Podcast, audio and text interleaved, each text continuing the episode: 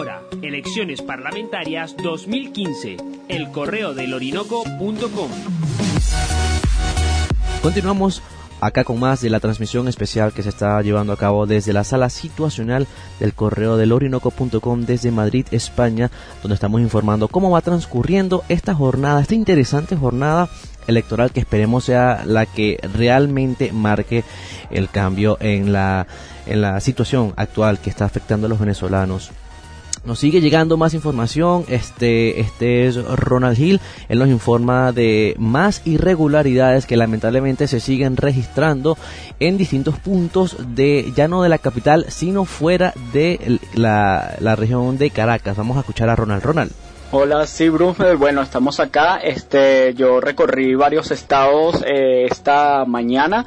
Me encontraba en el estado Vargas. Eh, me dirigí hacia eh, el estado Miranda, los Altos Mirandinos. Por ende, pasé eh, estado Vargas, Caracas y eh, los Altos Mirandinos, como ya dije, que son uno de los estados eh, que pertenecen a la Gran Caracas. Y bueno, eh, el estado Vargas, que es costa, normalmente siempre la gente se va los fines de semana para las playas. Esta mañana pues eh, estaban vacías todos los balnearios que se encuentran en esta zona, lo que quiere decir que la gente salió a votar masivamente. Igualmente, este pude constatar, ya que la gente estaba mandando algunos tweets, que habían unos motorizados identificados con el partido Tupamaro, que es del gobierno, eh, en, en moto. Sin embargo, estos no llegaban a más de cien integrantes, pero estaban eh, rondando los centros de votación en este estado, como lo dije, de manera eh, como tomando, eh, incentivando a la gente eh, a alborotos, pero eh, la gente se mantuvo en las colas. Los, lo mismo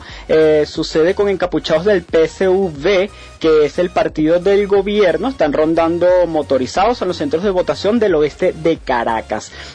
Igualmente, eh, pudimos observar eh, a las seis y treinta y uno de la mañana, eh, el canal V T V, Venezolana de Televisión, que también es del gobierno, transmitió una cuña del P S U V, o Partido Socialista Unido de Venezuela, hoy seis de diciembre, durante el programa operativo Parlamentarias dos mil quince. Este, bueno, el conductor Hernán Correa invitó a los televidentes a ver una cuña electoral del P S U V invitando a votar.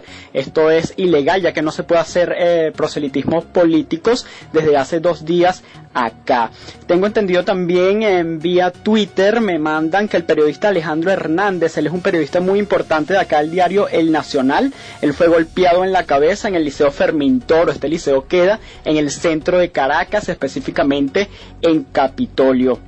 Eh, tenemos también entendido que algunos votantes reportan ciertos retrasos en centros de votación por ausencia de miembros y máquinas dañadas.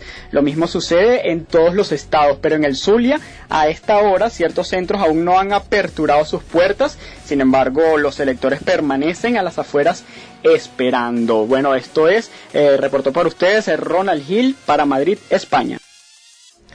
Bien, acabamos de escuchar a Ronald Gil, como tal cual nos acaba de comentar. Eh, se siguen registrando más irregularidades. Motorizados en el estado Vargas impiden o intentan impedir el paso de las personas que se dirigen o que están decididas a ejercer su derecho al sufragio. Además, nos informa algo que ha ocurrido, que se considera una falta muy grave, que es la propaganda política que se sigue haciendo a través de los medios de comunicación oficial. Esto no está permitido según la Constitución de la República Bolivariana de Venezuela. Esto es proselitismo político, no se puede hacer.